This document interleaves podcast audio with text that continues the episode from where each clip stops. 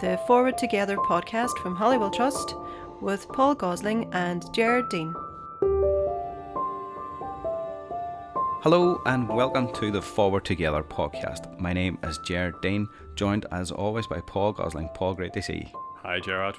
So, this podcast is produced by Holywell Trust and it's funded through the Community Relations Council. And we're based at the heart of Derry, and this is a conversation on four key issues increasing the civic voice, creating a shared or more shared and integrated society, dealing with the past, and addressing the constitutional question. And we do this through a range of interviews and conversations led out by Paul with political and civic leaders. And Paul, for this conversation, you met with Anthony Russell. That's right. And Anthony, for people who aren't familiar with him, is from the board of the Thomas D'Arcy McGee Foundation, which is based in Newry. Mm-hmm. So it's geographically from a different part of Northern Ireland than most of the uh, the interviews, which tend to be from the big cities. Mm. And I thought Anthony was actually very interesting. Yeah. I suppose the thing that strikes me about the conversation you had with Anthony was history and the importance of the story here and how we must remember to learn from our long history. That's right. And I think it's uh, fair to say, you know, the quality of the recording wasn't great. Yeah. So listeners are going to have to bear with it a bit. But I mean, it is well worth listening to Anthony because he is saying something which is quite different from any of the other interviewees. Mm-hmm. Uh, not in the sense that he disagrees with what they're saying, but he comes at it from a different point of view. He comes from it as a historian. Yeah. And as a historian of events in Ireland, in Northern Ireland. Uh, and what he's saying is, yes, we, we, we must learn from history, um, and you know, not just recent history, but long term history. So, you know, I was very taken by him talking about the linkages between the experience of Catholics and Presbyterians and, and the fact that those communities historically had linkages and mm. worked with each other. And, you know, some of these things have been lost in more recent times. Yeah, I suppose that's reflected on and Anthony refers to the civic nationalism approach and the, and the resurgence, if you like, of the, the broader nationalist conversation.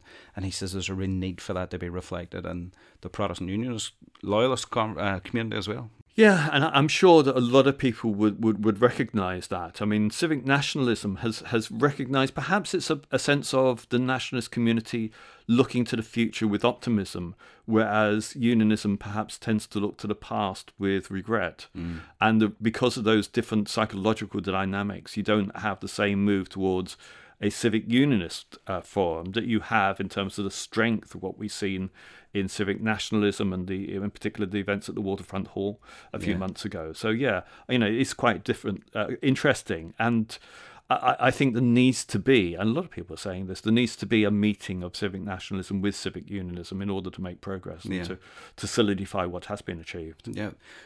Anthony also takes a different approach in that he describes some of this as ethnic division as well as just the traditional or how we perceive it along religious lines, if you like. Yeah, that's right. It's, it is certainly a different take. Um, and yeah, he, he, the the parallel he gives is you know the experience of the the, the breakup of the Soviet Union and the breakup of uh, the former Yugoslavia. Uh, which I think is, uh, at the very least, a, a warning signal to us. Mm. Um, and yeah, it's it's interesting to, to see things in an ethnic term a terminology rather than necessarily a religious terminology. Okay, well, let's hear the interview with Anthony now. And again, a warning, sound warning. This was recorded in a noisy cafe, and Anthony has important things to say, but is a softly spoken individual.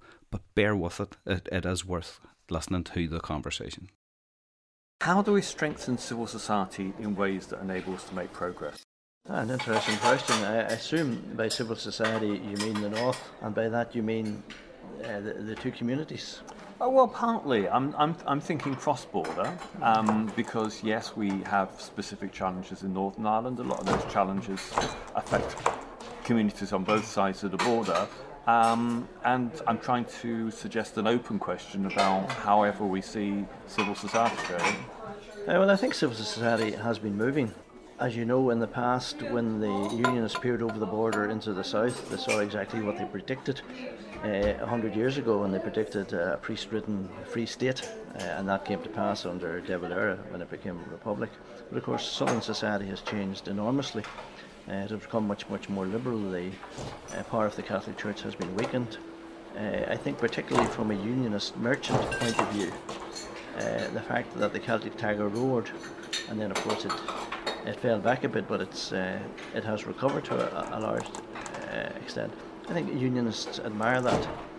Uh, so I would be hopeful that uh, unionists looking over the border are now more attracted towards the, uh, the society in the south, uh, even though it is probably now too liberal for them. I also think that within the north, or within Northern Ireland, the uh, civic changes that are taking place there have been going on since the Free Education Act of 1947. Uh, the rise of the Catholic community, particularly the rise of the Catholic middle class, the spatial expansion of the Catholic middle class in Belfast, uh, especially around uh, the Queen's University, Ormeau Road, Malone Road area.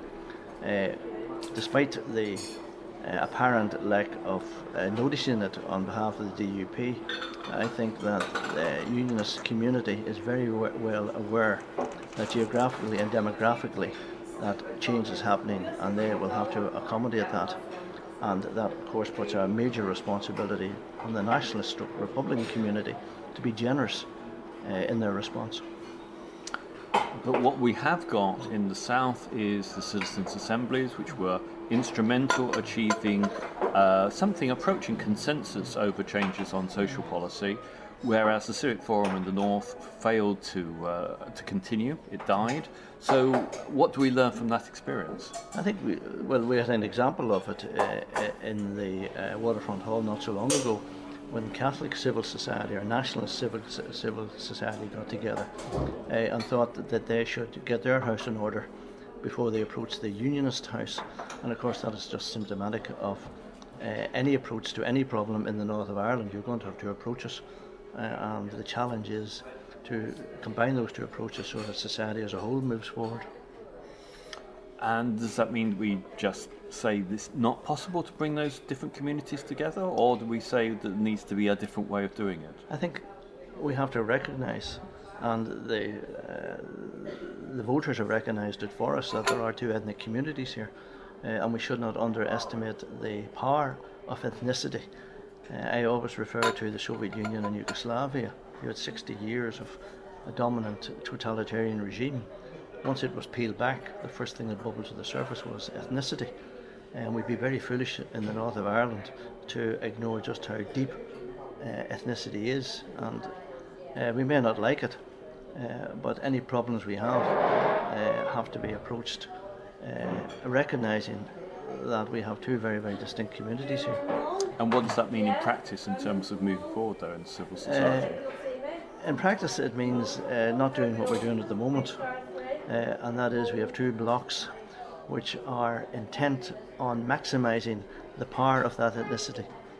Uh, I suppose that's inevitable. We saw that when Sinn Féin came within 1,200 votes of the Unionist parties, uh, I think the next election was up, it was tens of thousands between the two. Uh, people were not voting on DUP economic policy, obviously. Uh, they weren't voting on Sinn Féin economic policy. It was just the, they were voting to, to the drumbeat. And that, again, come back to what I was trying to say, is fundamental to any solution uh, dealing with that is fundamental in any solution.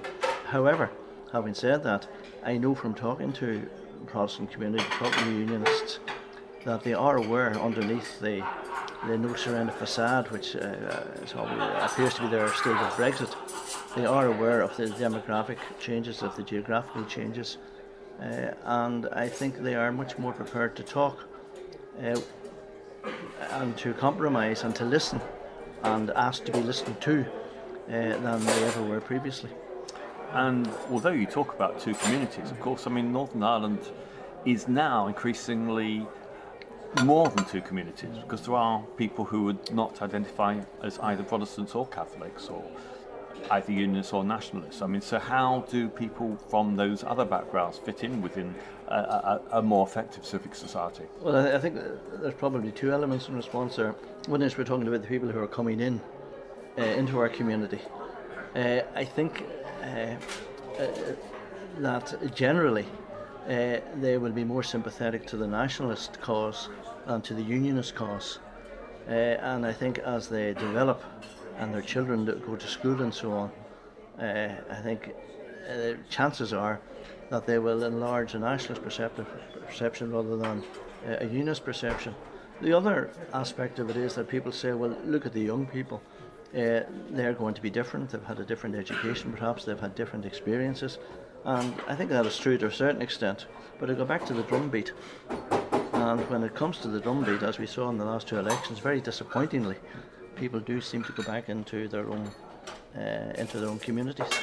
And is there no way we can break out of that and move forward to achieve consensus between people with different backgrounds? I, I think I, th- I, I would be very optimistic, but uh, I think it uh, it comes from the two communities at all levels, uh, meeting each other, getting to know each other, and working together.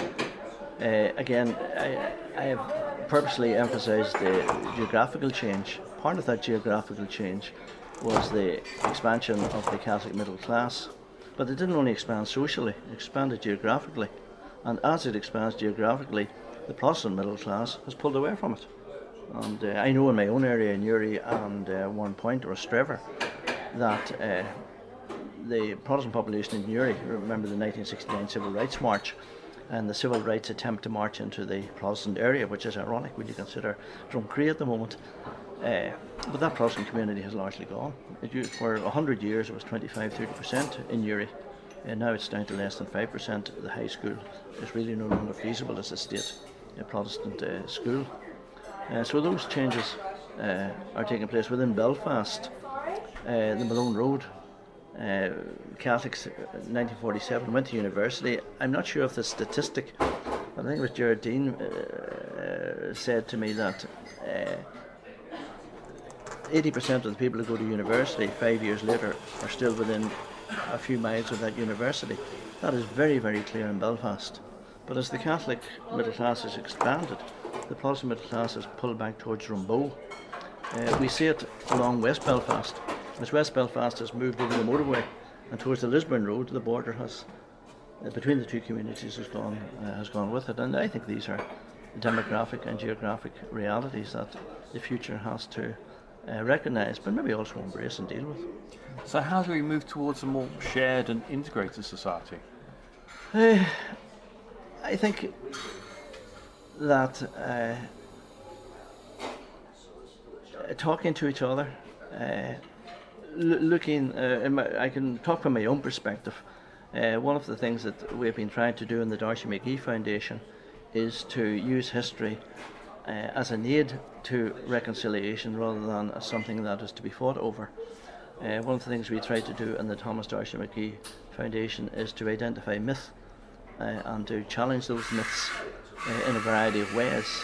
Uh, I was delighted that uh, in our own area, the Reformed Presbyterian Church, the, the non-subscribing Presbyterian Church, the Presbyterian Church, and the Church of Ireland uh, within the Newry district all embraced the story of John Mitchel and Jenny Verner. Uh, we had exhibitions and lectures in their various uh, churches. Uh, they were well aware, of course, that he was a physical force Irish Republican. But the love story between him and Jenny is, I think, one of the most powerful love stories ever. Unfortunately, seeping right through it is their mutual support of slavery. So that openness about history, I think, uh, is part of it. Uh, I was involved in the uh, 1798 commemorations in Newry, and again, the fact that the Catholics recognised that Father Murphy didn't lead the thing at all, and that in the north it was really about the rights of man and merchant rights, uh, and taking that on board, I think there's great hope uh, in that. At the moment, we're working uh, within the Newry area uh, on the impact of the Great Famine. we had the National Famine Commemoration come to the town. the story of that is that I was getting very little traction with the local council. Uh, I found myself talking to Jim Wells. I asked to meet him in the uh, in the Canal Court in Newry. I didn't know Jim. Jim didn't know me. We sat down, uh, and his opening shot was, uh, "What do you want?" I said, "I want you to support the National Famine Commemoration Committee Newry." And Jim laughed, and he says, "Well, he says two things. One is, what's this national bit?" I said, well, you know, it was one nation then, uh, there was no border then. Uh, and he said, ah, well, he says, but uh, you have to remember, he says, if you look at all our orange banners, every nasty thing that has ever happened to us is on the orange banner. Now, you show me the famine, I said, That's interesting, Jim, but did you know that in Loughgall, the Presbyterians were selling their Bibles for food at the height of the famine? He says, I didn't know that. And I had two of the hardest hours I've ever had, and I've repeated this to other people, uh, talking to Jim. But at the end of it, Jim says, Okay, he says, I'm still not fully convinced, but I am prepared to write to the Sinn Féin minister, who was then Carol, uh, and ask that the National Famine Commemoration uh, come to Newry. And Danny Kennedy uh, did the same. And I think there's great hope in that. And people looking at history, that, that was the 1788 rebellion, the Great Famine, uh, John Mitchel, uh, and an openness to look at history and to learn from history. And does that re examination of history also include trying to provide a, a, greater understanding of the relationship between Presbyterians and Catholics historically, and how, in many cases within Irish history, they were allies rather than in conflict with each other. Oh, very much so, and I think that's one of the great values of, uh, of the 1788 co- uh, commemoration. The uh, very strong identification of the rights of man. And from my Catholic perspective, uh, approaching it to realise that our social democracy actually starts with King William and comes through the French Revolution, the American Revolution, uh, through to where we are at the moment. So I would uh, now uh, trace our social democracy back to the Battle of the Boyne and realise that probably the Catholics, for ethnic reasons, were on the wrong side at, the, at the Battle of the Boyne. James was a dictator. Uh, and as we've seen, when you have a Catholic state, a la De Valera, sometimes it's not a very attractive place at all.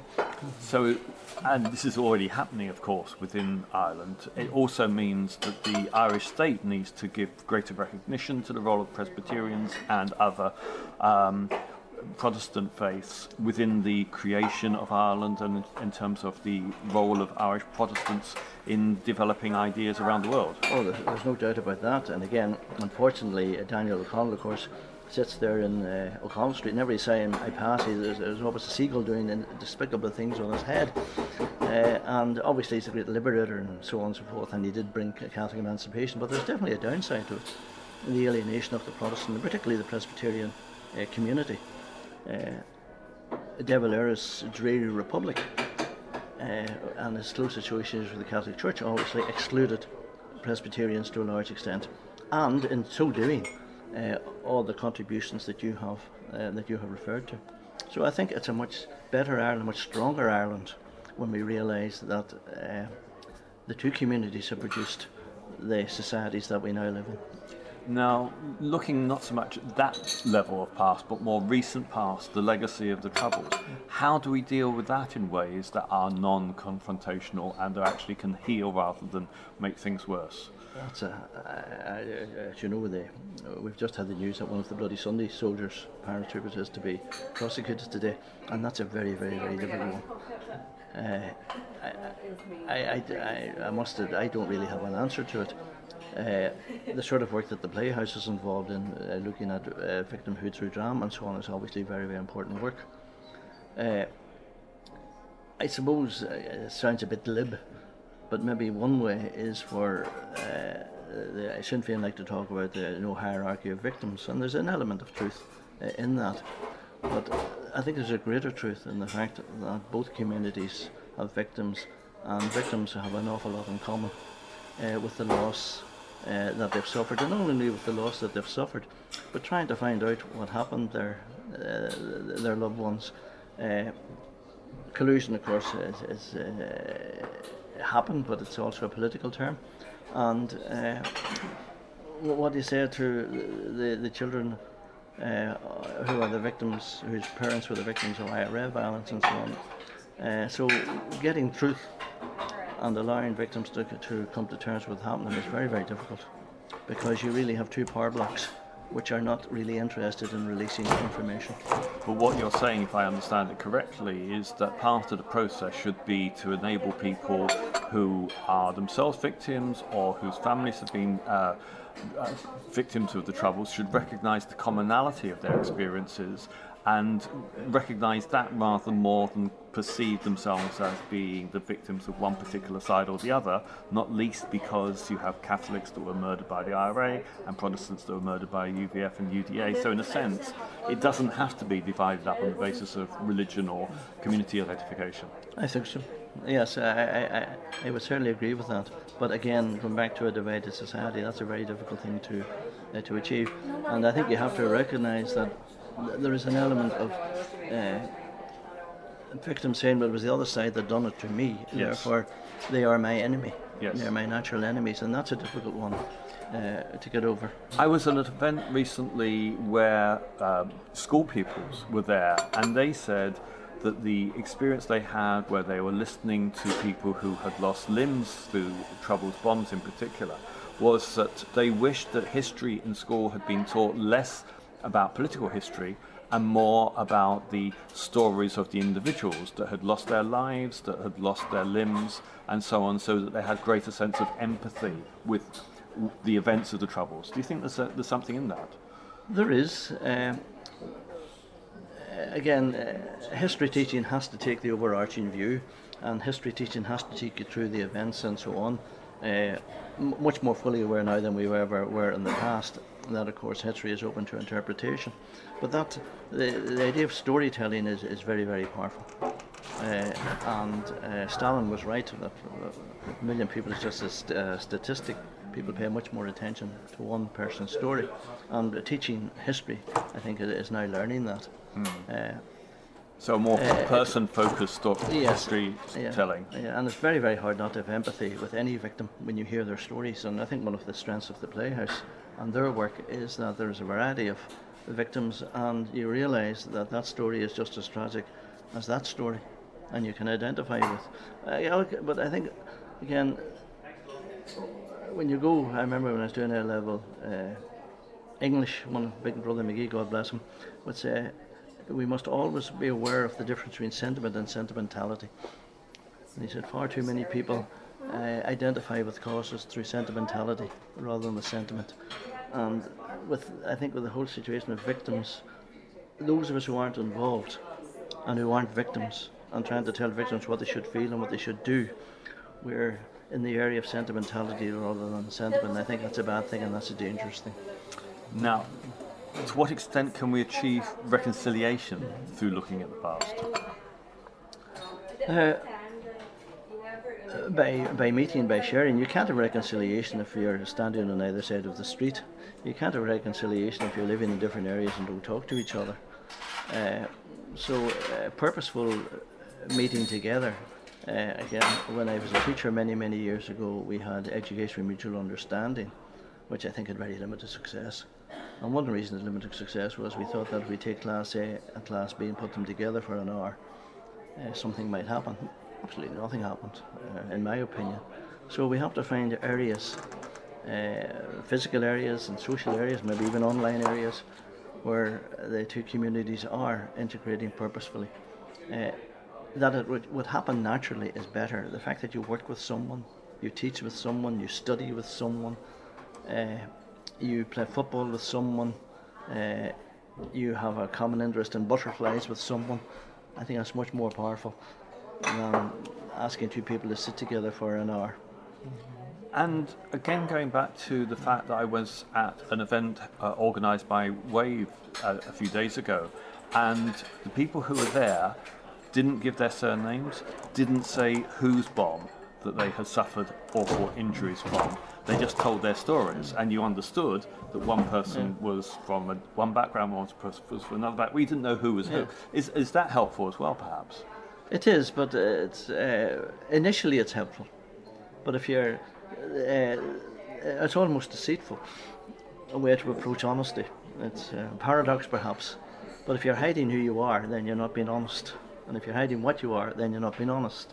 Uh, I think if we if we look at the Orange Order in Canada, for example, the Orange Order was very very powerful, almost all powerful, uh, in Toronto particularly. Uh, now the order is a few hundred people straggling down downtown Toronto with black faces, white faces, and yellow faces looking at them and wondering who and what they are. Uh, as Canadian society, society expanded and developed, then the need for the Orange Order as an ethnic defence group a social group uh, disappeared. And going back probably to the very origins of, of this uh, conversation, is Canada a model for the north of Ireland and for Ireland? Probably not. But there are elements of the Canadian experience which I think that we can learn from.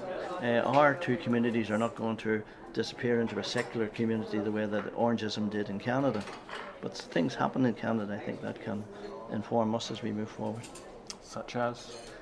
Uh, well, uh, the uh, the reason for the Orange Order being so powerful was its social and its political clout, and people identified with it because they were going to get uh, they were going to get something out of it.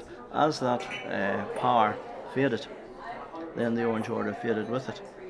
Uh, in our context, that will, th- I think that is happening. Uh, if you talk to Orange men, uh, they'll tell you, you know, wh- wh- why are you afraid of us? Because all we are is a few uh, aging parade planners uh, sitting around drinking tea in an orange hall, uh, no longer afraid of the door being kicked open and somebody opening up with, with a machine gun on us.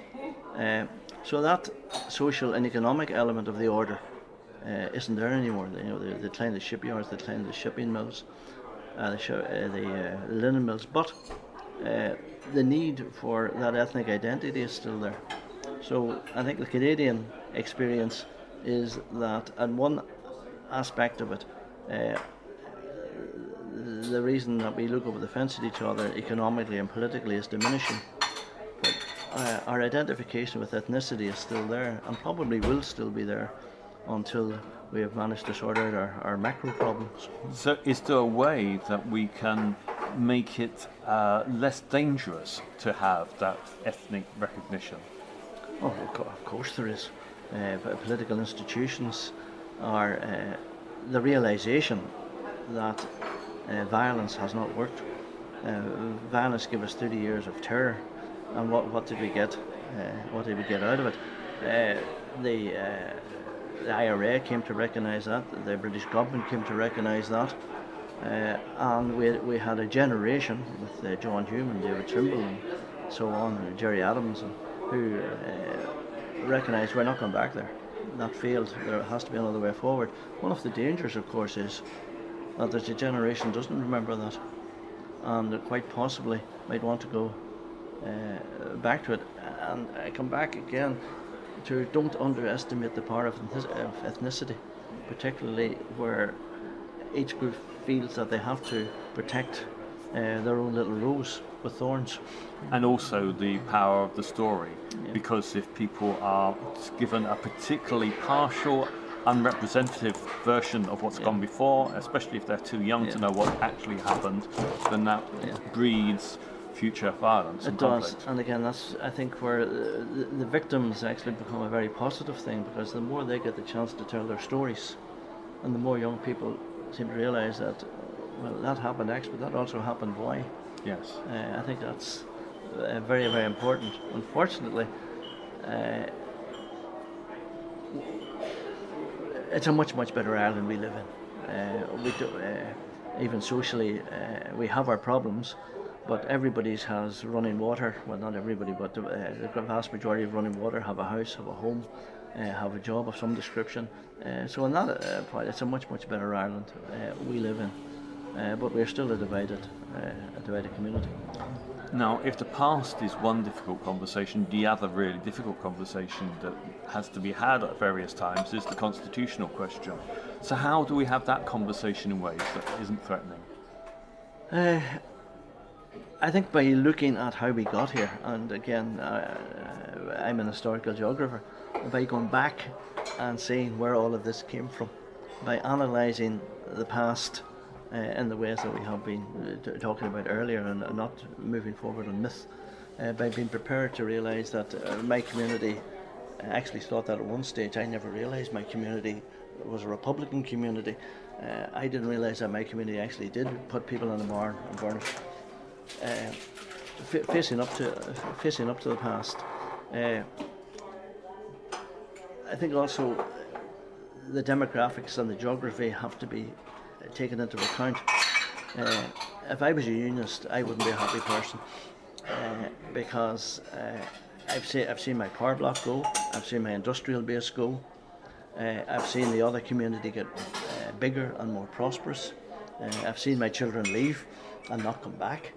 Uh, I've seen uh, that the whole area, actually the area of the plantation, the outer counties, uh, we're losing them. Uh, and uh, I th- think that, the, if, as I said, if I was unionist, I would, I would have that fear. Uh, in terms of the constitutional question, the, what's going to come from that is we are going to have a, a nationalist majority. We're going to have a Republican majority. We keep voting the way we're going, then it's going to be Sinn Féin. If I was a unionist, and I think Brian Feeney was talking about this in the Irish News the other day, uh, maybe originally I would have thought, well, no, we'll hold on to Northern Ireland and we'll have an accommodation within Northern Ireland. Uh, that's possible. But if things go the way they're going, the Stormont will become a Sinn Féin or a nationalist uh, assembly. And the unionist community will be a permanent minority not only in Ireland, but within a nationalist assembly in the north. Uh, Feeney was talking about this, and I think he's right, that maybe the future is to recognise that within uh, an All Ireland situation and a union sitting in the Dáil, they'll probably be in permanent government and have more power that way than they ever will have uh, being the, the minor partners in a Sinn Féin or uh, nationalist uh, Fianna Fáil type uh, Stormont. That's that's a point that Mark Durkan has made as well. That actually unionists within the Dáil will be on a permanent basis more influential than unionists will in normal circumstances within the UK Parliament, for example. Okay, that was your chat with Anthony there, Paul. It talks about something that's come up with a few other people as well in other interviews around changes in the demography and I suppose the, the geographical layout of this place.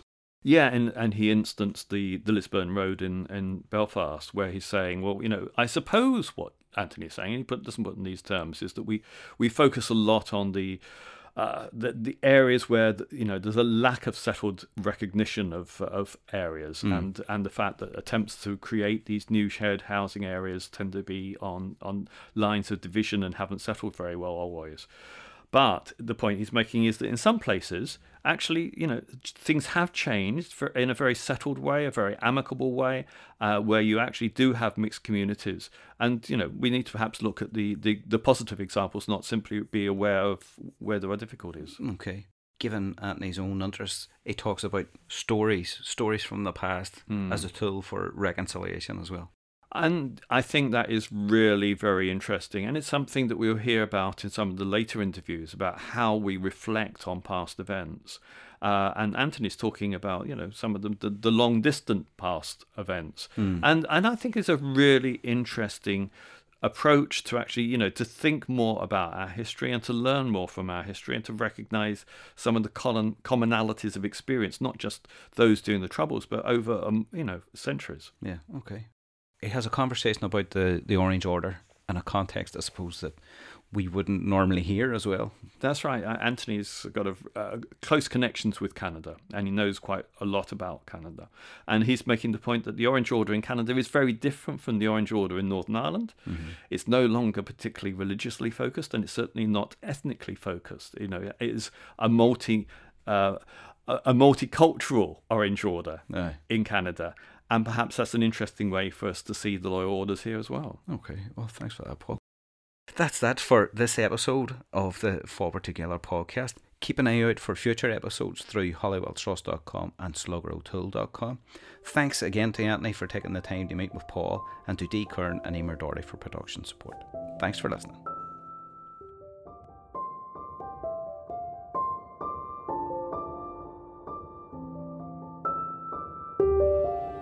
Community Relations Council for Northern Ireland supports this podcast through its media grant scheme and core funding programme.